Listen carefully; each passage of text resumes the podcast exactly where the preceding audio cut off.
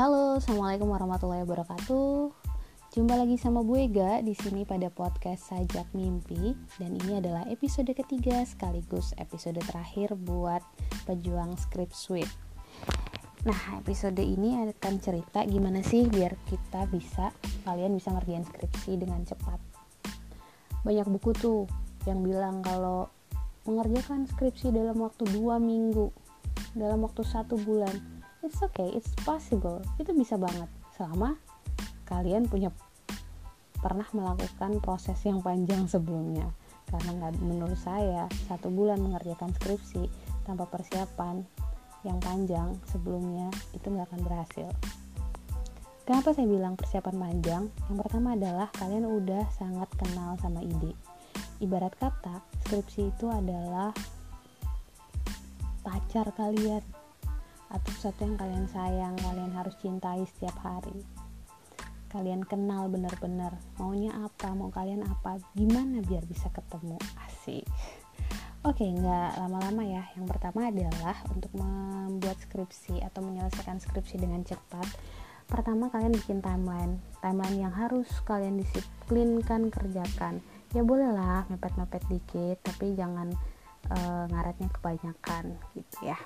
Yang pertama, timeline itu harus berisi berapa lama waktu yang mau kalian alokasikan untuk membaca.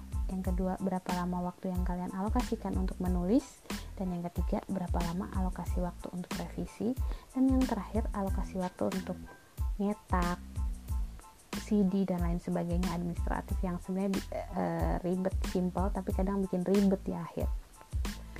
Yang pertama, alokasikan waktu untuk membaca. Bisa seminggu atau dua minggu, karena bahan skripsi nggak akan bisa apalagi kalau bahannya bahasa Inggris ya saya akui saya juga masih susah-susah gampang nyari-nyari apa buat baca. Nah pada proses membaca ini sangat saya sarankan kalian bikin mini library kalian digital library kalian.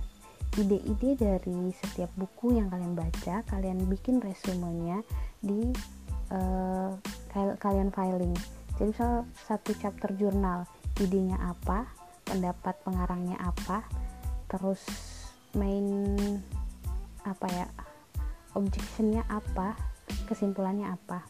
Jadi kadang saya sih nggak usah baca jurnal semua cuman kadang saya baca highlightnya saya baca introduction kemudian saya baca kesimpulan terus saya skimming di bagian tengah-tengah sampai akhir isinya apa lihat poin-poin penting udah akhirnya itu bisa bikin kesimpulan idenya apa dan lain sebagainya. Jadi nggak akan menghabiskan waktu untuk baca dari awal sampai akhir banget yang saya juga kadang bosen bacanya. Jadi penting banget untuk membuat mini library selama proses membaca. Ini menghindari kalian untuk uh, buka lagi filenya dan lain sebagainya. Jadi misalnya idenya tentang karena oke okay, saya mau kajiannya migrasi tentang teori migrasi punyanya si siapa ya? Haas lah. Saya suka tulisan bapak itu orang Oxford. Haas Migration and Development. Idenya apa? Bla bla bla bla. Terus saya tulis uh, bibliografi untuk kutipannya apa. Jadi uh, Has Hende namanya. Terus kayak mirip daftar pustaka lah untuk itu. Jadi saya tulis daftar pustakanya. Saya tulis kutipan-kutipan pentingnya itu halaman berapa ide secara keseluruhan apa udah dikit aja nggak usah banyak-banyak. Satu paragraf selama kalian tahu. Nanti kalian yang explore idenya dia bagaimana dan kalian kok uh, elaborasi sama data-data. Nah jadi berapa banyak jurnal yang kalian punya? Kalian udah mini, punya mini library yang sangat menarik. Sehingga ketika mulai nulis tinggal copy paste tuh apa yang udah kalian bikin mini library uh, terus uh, daftar pustaka tinggal di copy paste ah nggak perlu cari ini penerbitnya apa bukunya apa enggak jadi itu sangat sangat bermanfaat. Ini ajaran dari salah satu dosen saya dulu waktu S1 jadi benar-benar bermanfaat. Itu proses membaca. Yang kedua adalah proses menulis. Ada yang mungkin sekalian baca sekalian nulis sekalian baca sekalian nulis. Itu bisa aja cuman yang penting sih menurut saya pas proses baca itu kita nulis yang mini library. Proses menulis ini lebih pada mengelaborasi data-data yang udah kita dapetin. Sehingga kita sebenarnya tinggal mengcompile apa yang sudah kalian dapat jadi sebenarnya setali tiga uang itu akan benar-benar simple dan benar-benar nyaman kalian mengerjakan skripsi.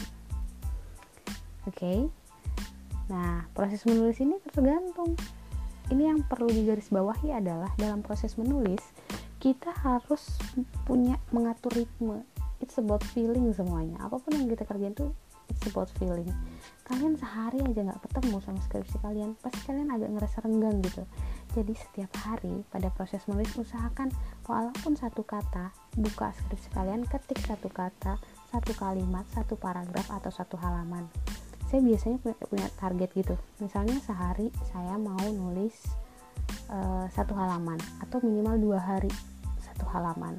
Jadi saya punya target untuk menulis. Saya harus selesai target itu atau tiga sehari tiga halaman.